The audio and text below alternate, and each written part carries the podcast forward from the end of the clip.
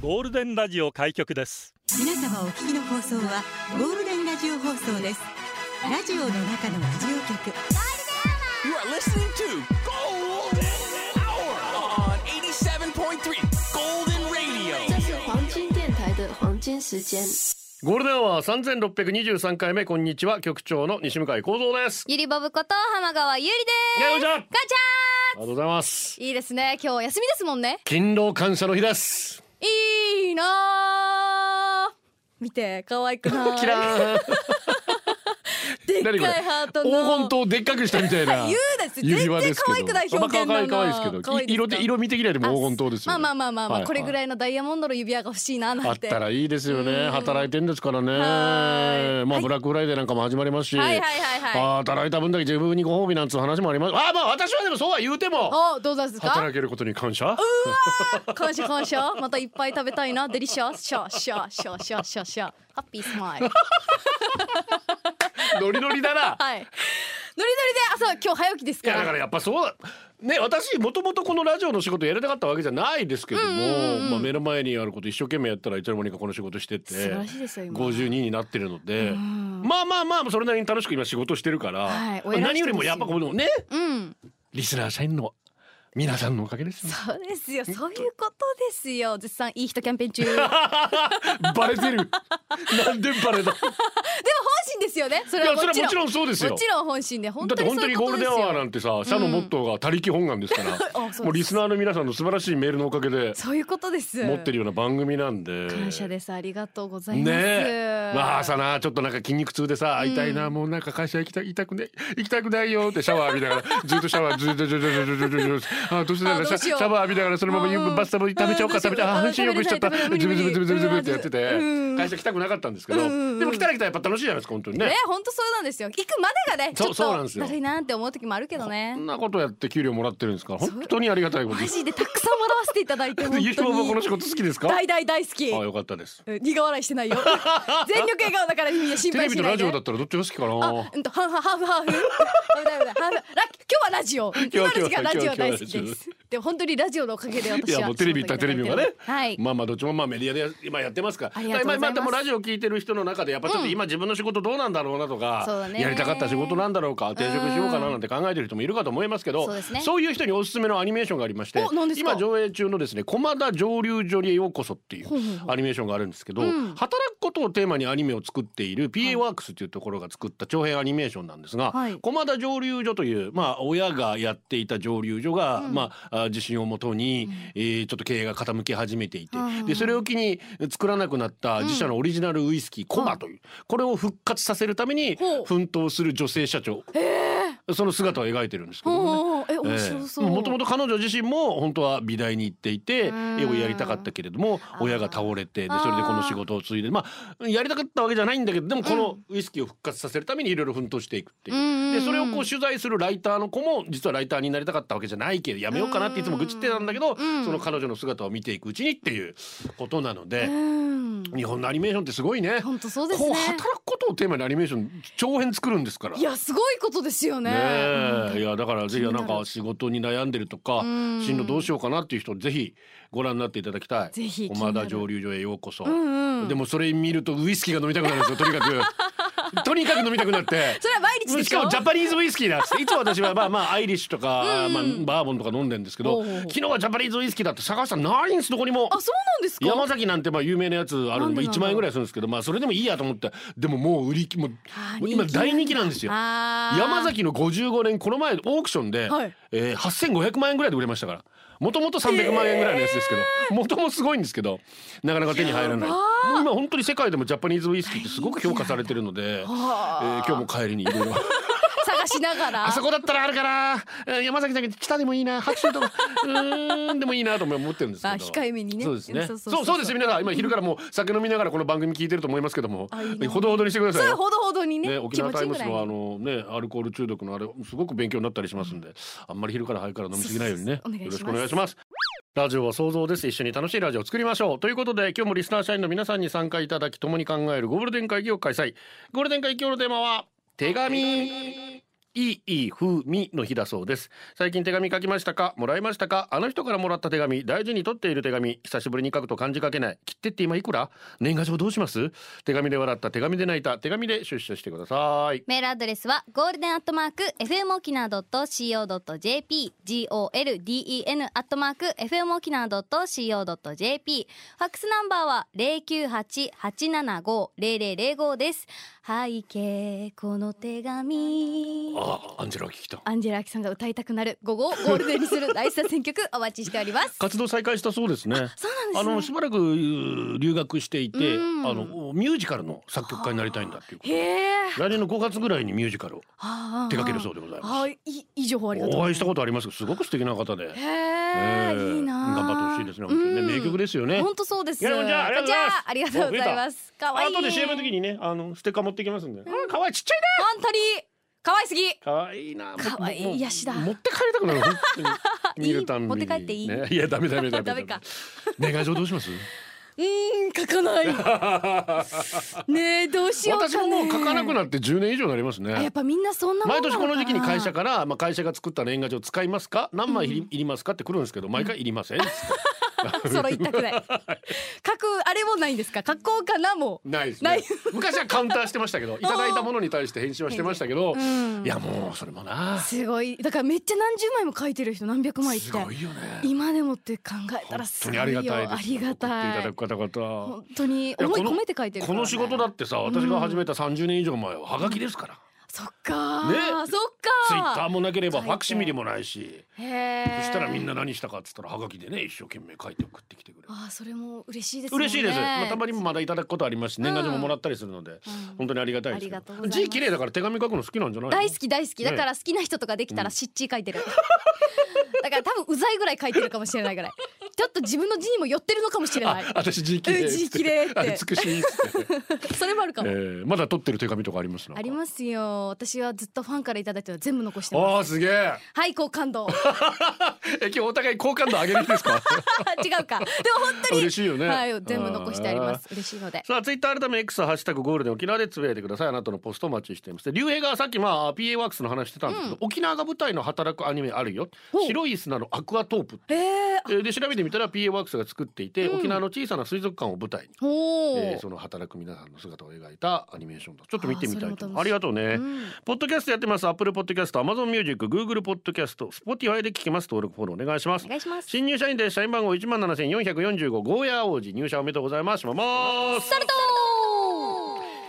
ありがとうございますありがとうございますえーこちらメッセージですけれども、うえー局長リボブなまらこんにちは なまらこんにち言はわ言わねえだろ北海道だってなまらこんにちはって じゃあ社員番号一万四百十七番札幌の肌ピンアットゴールデン東京支社単身赴任中ですありがとう今日から4日間沖縄訪問あら女房札幌においての一人旅いらっしゃい旅先から手紙って話はありそうですが、旅先どころか普段から手紙ありません字も汚いしあー沖縄から女房に手紙なんて送ったら内容に関わらず捜索願い出される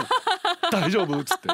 私のストレス解消にお世話になります沖縄飛行機遅れてますうまくギャラリーまでたどり着けるかなまだ来てないまだ来てまなだい来かてないねはい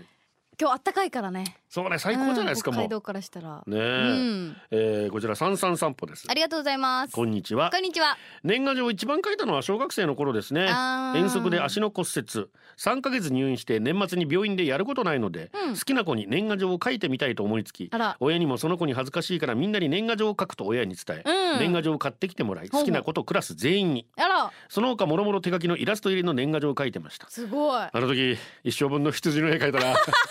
羊年だったんですね なるほどね、えー最初は好きな子に向けてだから丁寧に丁寧に書いたけど後半いやいや書いて苦痛だったな、うんでめっちゃも後半雑にな慣れっててるよきて最初丁寧に書いた羊より上等な羊になってたな結局好きな子には後半の苦痛でいやいや書いた上等な羊を送った なあの時は好きな子5人いたないい思い出だなあ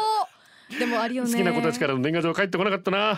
あまあそれもいい思い出だなそうですねあんだけ羊数えて書いても眠くならなかったなそんな手紙の思い出だな、ではではつって ね羊めっちゃ書いたんだねええっと一生懸命書きますよねみんなね絵うまいといいよなそういう時私たちの世代はもう餅の食べ過ぎに注意って必ず書きましたなんでなんでわかんない決まり文句でした餅の絵と、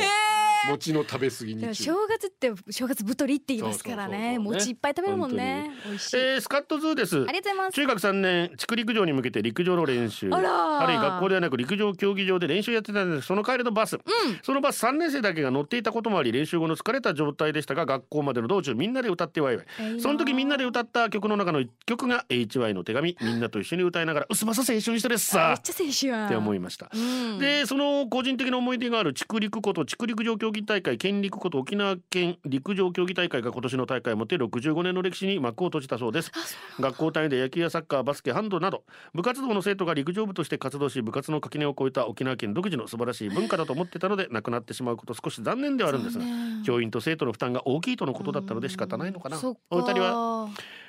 筑陸での思い出ありますか竹陸私イラハ中学校というところで7連覇しましただから私すげえ優勝しか味わってないかっけーはーいえ何選手として参加したのうんマネージャーマネージャーかよ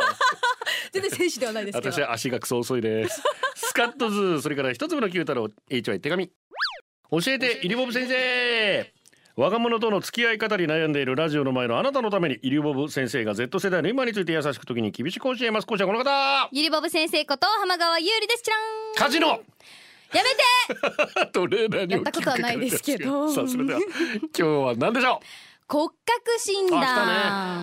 骨格診断とか骨格は何があるとかご存知ですか、ううわいやいやいや知ってますけど全然自分のは調べたことないです、ねあーじゃあだからどうい何ったか細かいことも分かんないであすねだからじゃあ今日はその骨格についてお話ししたいんですけれども、骨格診断とは一人一人が生まれ持った骨格やスタイルの違いによって似合うファッションの素材や形を知り、ファッションをさらに楽しめるものとなっているんですで、まあ、骨格診断によって自分の骨格や筋肉のつき方、うんうん肌の質感など体型の特徴からまあ似合う似合わないを導き出せるので、はいはいはい今のは若い子たちは骨格診断をしてから自分はこういうファッションが似合うんへだ、ーこれをこういう洋服にしようとかあ着たいもん着たらいいじゃんまあそれはそう結局それはそうなんだけ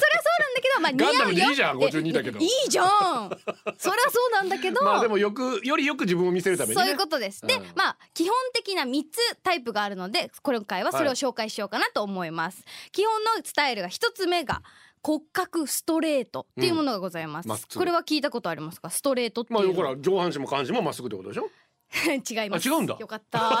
知ってたらうん違います、はい、ちなみにゆりぼぶこの骨格スタイルなんですけれども体の特徴として筋肉による健康的なボディが魅力的なスタイルとなっていて、筋肉がすごくつきやすいですなであメリハリのある肉感的な体型が特これが徴ストレでそうですいわゆるボンキュッボンのへーダイナマイトボディになれるのがストレートタイプで、あ羨まバスト位置ヒップ腰位置高いでうすーんすいませんでボリュームもあって全身のバランスが重心より上の方にあるのがストレートでしてほうほうまあ私の意見ですけれども、うんまあ、ストレートの、まあ、ちょっと悪い点としてはあのどんだけ痩せても健康的あああまり痩せてるよねっていうのはなかなかなくって、はいはいはいはいちょっと首元がタートルネックとかやるうとんすっごい顔がドンって見えちゃうので、骨格ストレートが一番似合うのがあのヒートテック。な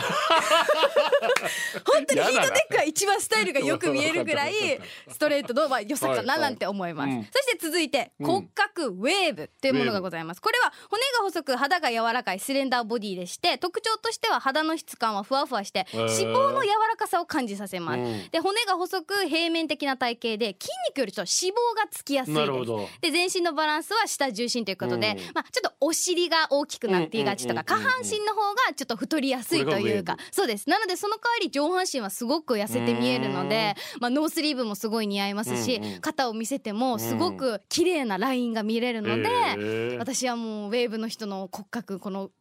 憧れ肩が見えるとかっていうのはもうこの骨の方が見えるのはすごく美しいのでいいです。うんうんそしてラストが骨格ナチュラルっていうナチュラルはいもうこれ優勝なんですよねこれが一私番からしたらだからナチュラルっていうことでまあほ骨格がすごいしっかりとしたボディなんですけどあの全部大きさがまあ言ったら普通スタンダードというかうんうんうんうんう大んきすぎず小さくもないですしあのし身長の割に手足もすごく長いんですなるよほ。ど。で、あえっと、筋肉も脂肪もつきにくくって肉感的な印象を感じさせないスタイリッシュなモデル体型がへーナチュラルなんですよ、だからもうストレート民とかからしたらもうなストレート民ストレート民からし たら憧れなのナチュラね。ル羨ましいのでうん皆さんもぜひあのセルフまあこの前やったこれ男男性性でも一緒なの今の。男性もいあってその男性の診断もできますなるのほどでぜひ皆さんチェックしてみてくださいスペシャルウィーク。私の相談 Z 世代に対する忘年会の上手な誘い方です。あ私の世代忘年会当たり前肉でしたが時代は変わりました Z 世代の職人に対してどのように接していいかわかりません、うんお知恵貸してください Z 世代が行くようなまあ誘い方ですよねいやうんえ普通にあのビンゴ大会あるよって、やっぱビンゴはねえビンもうゴ老若男女問わず大好きだからね、うん 大好きだからビンゴやるからビンゴうんえマジっすじゃかあ例えばビンゴの景品は何がいいのななんなんで喜ぶうーんのとスマホスマホ一番上のスマホお願いしますでもあのあギフトカードとあかーそういう券があるよとか言われたらあー楽しみながらも行けるなんなしら現金でもいいですよねそうそうそうそうごめんなさいね Z 世代のた めにビンゴでお願いしま申しす訳ないです曲ははい今回は私の友達からもお願いこれを流してほしいって言われたあの曲をお送りします安室奈美恵で Baby Don't Cry ごめんなさいねフルでかけられなくていえいえまあサブスクで今聞けなくなっちゃったっすそようなねんですよえもーう安室ちゃん大好きなファンからお願い流してく れと聞きたいんだやっぱと聞きたいみんなうねんはい以上教えてリボブ先生でしたゴールデンお送りしてます今日手紙ですね、専業主婦だけど出社したい社員番号17,446ありがとうございま局長ゆりさんこんにちはこんにちはやっとタイムカードを押せた気分です私が大切に取ってある手紙や息子からの苦しい胸中をさらけ出した内容のもの、ん受験前で苦しかったんだろうなお父さんとお母さんの希望に添えないかもしれないけどごめんねという言葉に涙がポロリ息子の心が壊れてしまわないか心配でしたが無事志望校に合格し夢に向かって日々頑張っています夢が叶った時この手紙を息子に見せて頑張ったねともう泣きそうだな、えでー、きもなういなんかなおめでとうあったかいわ一番ね初めにぶち当たる壁ですよね受験っていそううでのはすね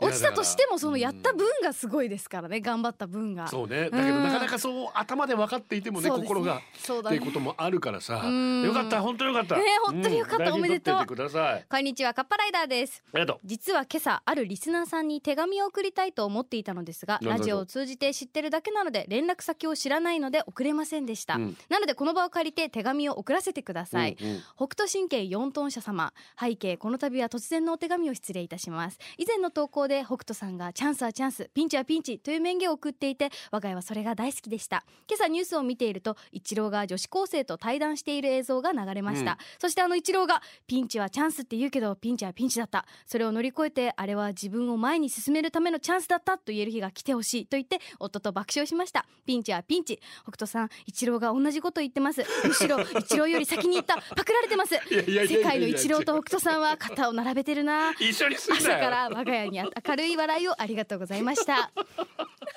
そりゃそうです よピンチはピンチですよチャンスはチャンスなんだから本当にどうにかするしかねえんだよ本当になとですねドリューバルボアですありがとうございます中学2年生の冬12月中旬ぐらい好きだった女の子から手紙をもらいましたあ投稿すると机の引き出しにピンクの可愛らしい封筒へー裏には好きだった女の子の名前その日一日中そわそわして授業どころじゃありませんでした昼休みに手紙を隠しながら持ってトイレの個室に行ってドキドキしながら開けましたすると封筒の中にはハガキ便箋じゃなくてハガキしかも干支の鳥の絵がプリントされているお年玉年賀ハガキえ、内容は甘い告白のラブレターなのにお年玉年賀はがきその女の子のセンスに恋も冷めてしまいましたなので年賀状でお断りしました局長ゆりぼぶは年賀はがきで告白されたことありますかちなみにその年賀はがきで切手シートが当たりました なんだったんだろうだかねらよめっちゃ気になるわ成人ですら旅先行ったら可愛い便箋買うそうですよだからよギャップ可愛いですね素敵です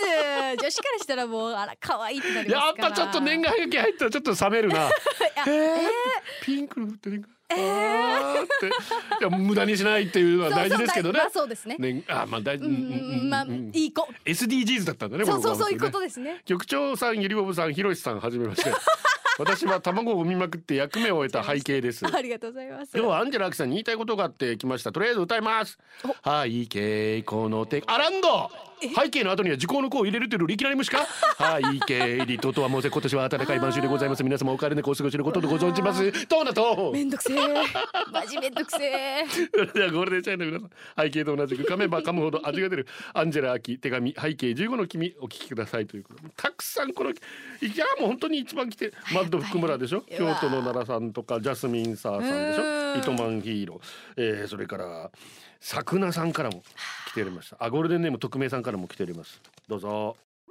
ラジオの中のラジオ局ゴールデンラジオ放送がお送りするゴールデンアワー局長の西向井光三ですゆりばぶこと浜川ゆうりですややこんにちはこんにちはねあ釣りクラブあら二十五日忘年会ら しいですよ。大山でありがとうね可愛いあと畑双子美ちさゃんんは札幌から無事にあよかったです今東京か札幌だけでは東京で単身赴任中で沖縄仕事あプライベート全く旅行あそうなんですねあー楽しんでくださいねよかった最高の天気じゃないでですかねお金くださいえなん いやで天気がいいからくださ いちょう だい本当失礼ごめんなさい天気悪いと本当知事に変わっていつも謝ってますから私県外の 方にすいません本当知事に変わって謝りますっつって申し訳ございませんリニーさんですありがとうございます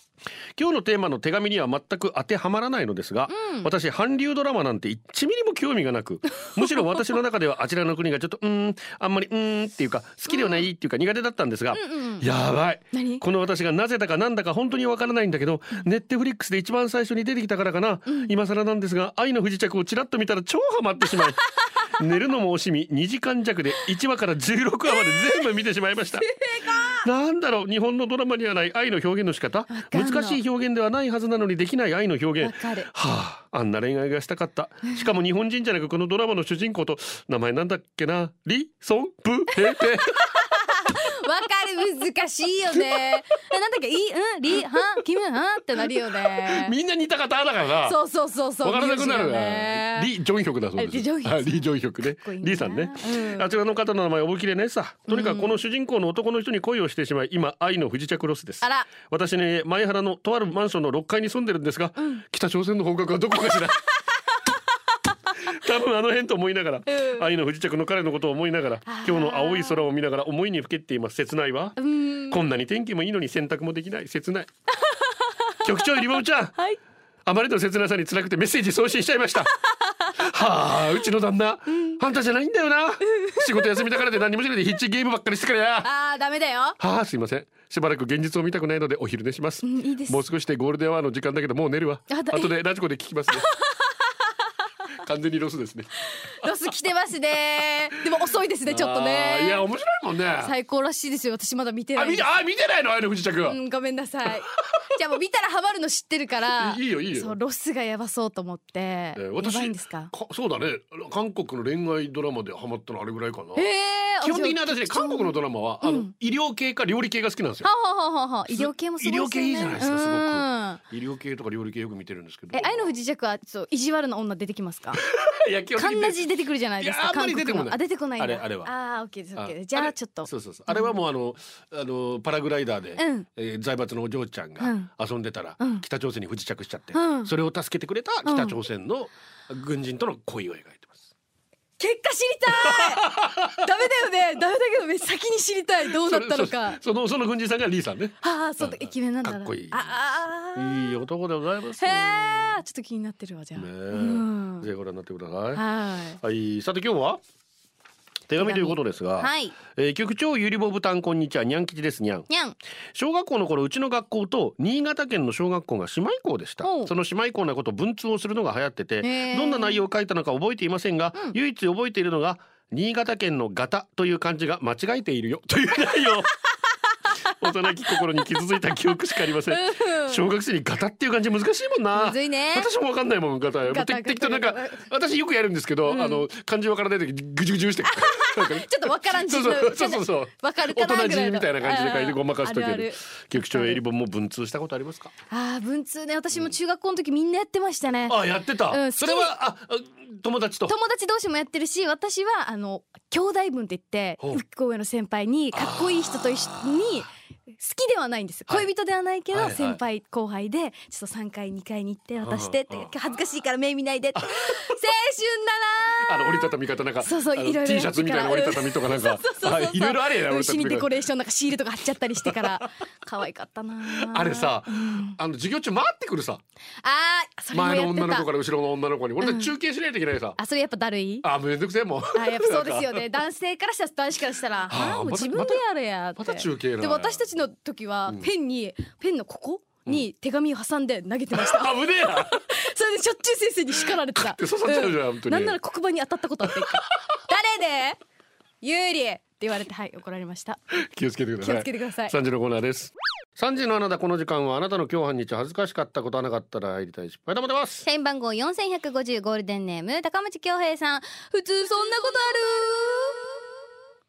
今日は朝から物を壊しまくっていますあー水を入れたペットボトルの上蓋がなぜか外れて、うんこのメッセージを書く10分前には掃除機のヘッド部分がなぜか真っ二 つスースー空気が漏れてる漏れてるなぁと気にしていたらこれです今日はお出かけしようと考えていただけに出かけたら事故りそうで怖いですそれでおとなしくしましょうそういう時はね社員番号1万7098ゴールデンネームキングリさん2日続けてガッテン土曜日からアニメの聖地巡礼目的で旅行していあましーどたちらでしょうか本来なら昨日の昼に帰る予定だったのですが、スケジューリングがガバガバすぎて乗り遅れて帰れませんでしガバたガバガッテムさらに茨城の大洗で買っ大た洗日本酒が、えー手荷物のボストンバッグの中で粉々にうわなっーへてこカむバンがめっちゃ酒臭いダブルガッテムこれから沖縄に帰るので家に着いたら洗わなきゃピエン政治巡礼とかするいや私はまだしたことないでもねえ少女時代が好きだから少女時代のあー事務所とかに行きたいな事って 務所ね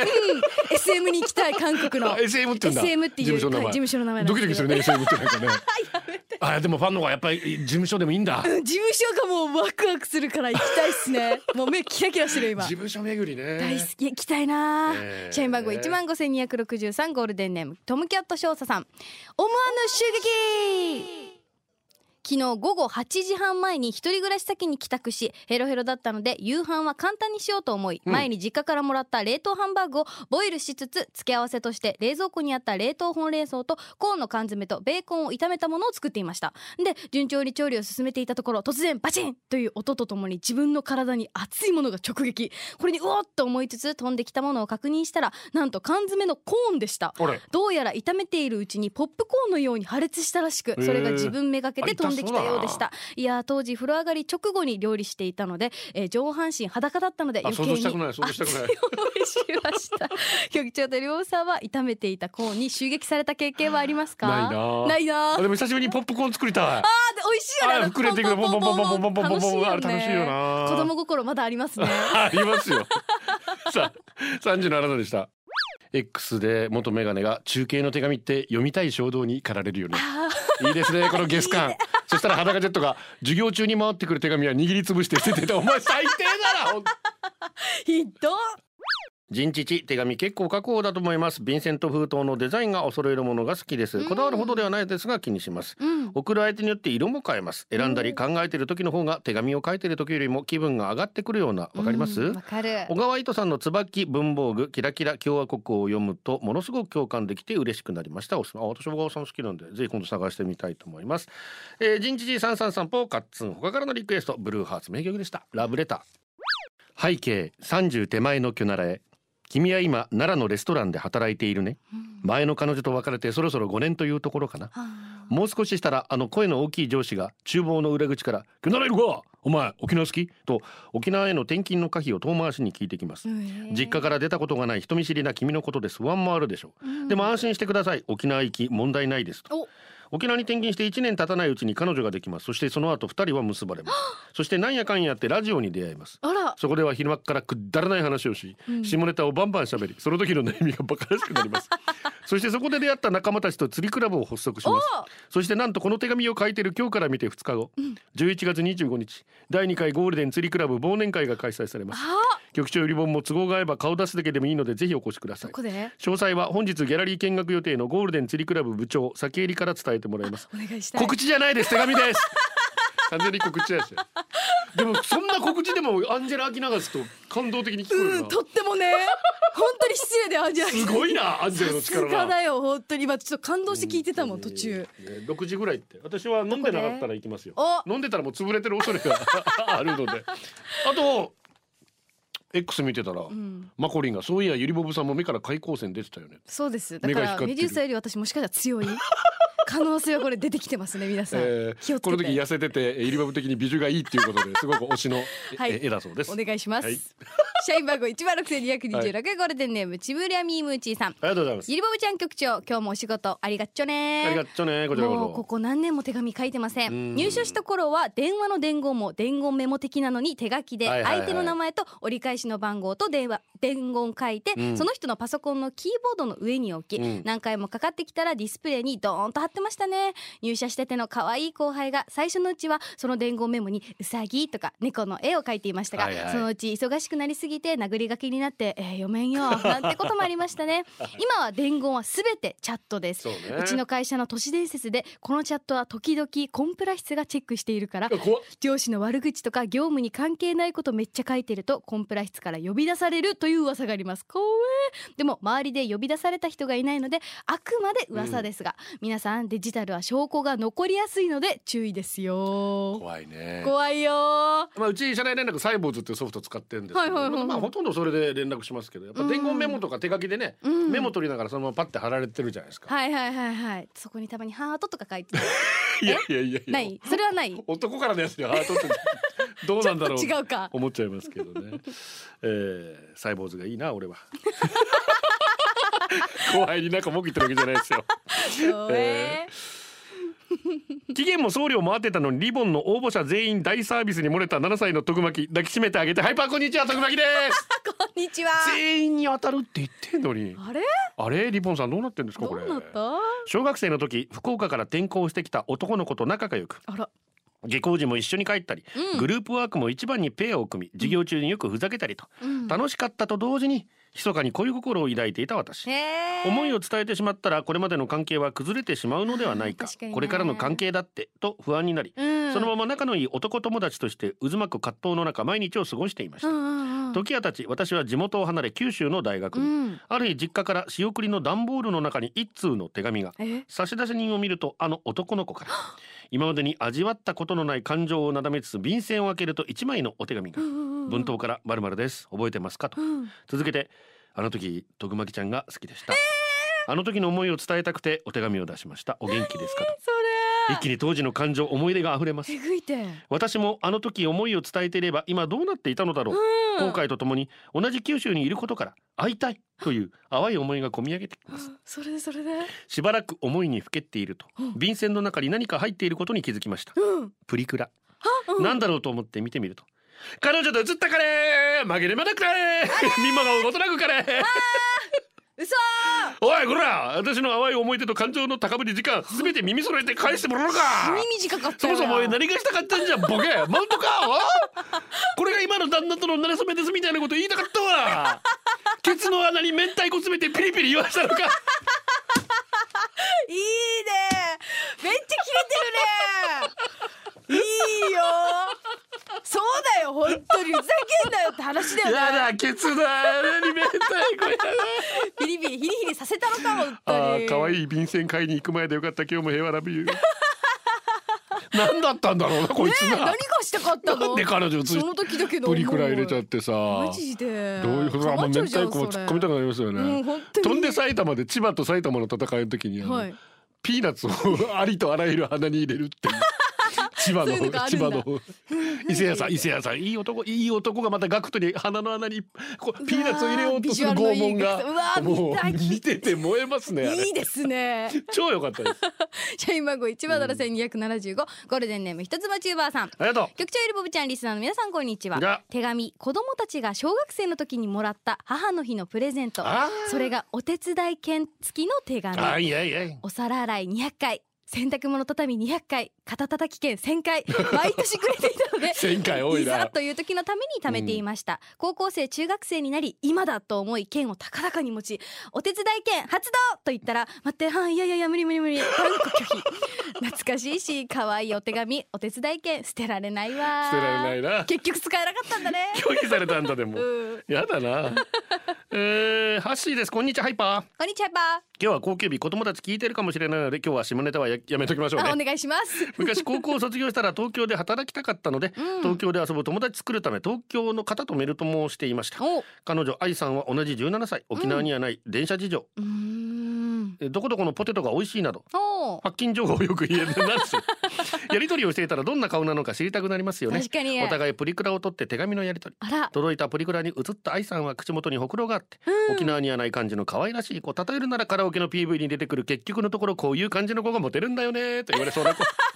同封された手紙に端正な字で一行ほど「よろしく」的なことが書かれていたと記憶していますおうそんな愛さんと2年ほどメールのやり取りをし沖縄で就職した私は大学生になった愛さんのいる東京に出張に行ったのでしたおう昔懐かしい思い出ですへえその後などうなだからどうなったの？あ続きを聞きたいですね、うんリクエストもお願いします愛さん元気かな決命誌の手紙未来ということで、えーこちらねジャスミンサーさんからも来ていますし、えー本当にリクエスト、うんめちゃくちゃおお多かったけどどっか行っちゃったんですよねでも思いは伝わってます。そうですよ、うんたくさんの方たくさんの方から届いております、はいお届けしましょう決命誌です手紙未来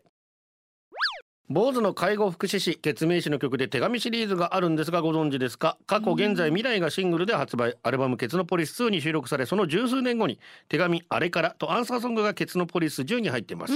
その曲にもありますが皆さんは自分自身に向け手紙を書いたことはありますが書いたらどのような内容書いたことねえなあ今書きます？ いい です。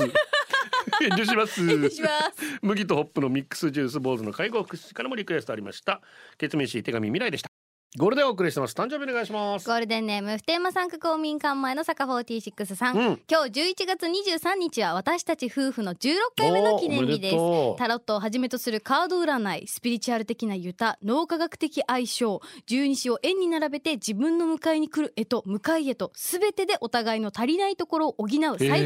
ートナーと診断されたへ夫ーそう婦最高でしょでもカカジャーだからないやいやこれからも20年30年と一緒に年を重ねていきまいしょや、う普天間にはちょうどいいんだよ。これからもよろしくお願いしまおす。でも、カカジャだからい やだな。からよ。普天間しがなに言ってるわ。ゴールデンデーブ、ポムさん。局長イルボブさん、こんにちは。お誕生日のお祝いをしたくて、欲しくて、えーメッセージを送りました。今日は、近所感謝の日、琉球ゴールデンキングスのレなジるェほンどド、金城茂之さんのそういうことか39歳のお誕生日ですね。茂な沖縄に帰ってきて、バスケスクールコーチとして頑張っている茂さん。あ、そうなんだこ。の一年も元気で過ごせますようにとのことで、えー、カカジャ夫婦 そして茂木さんお誕生日おめでとろとろとろさ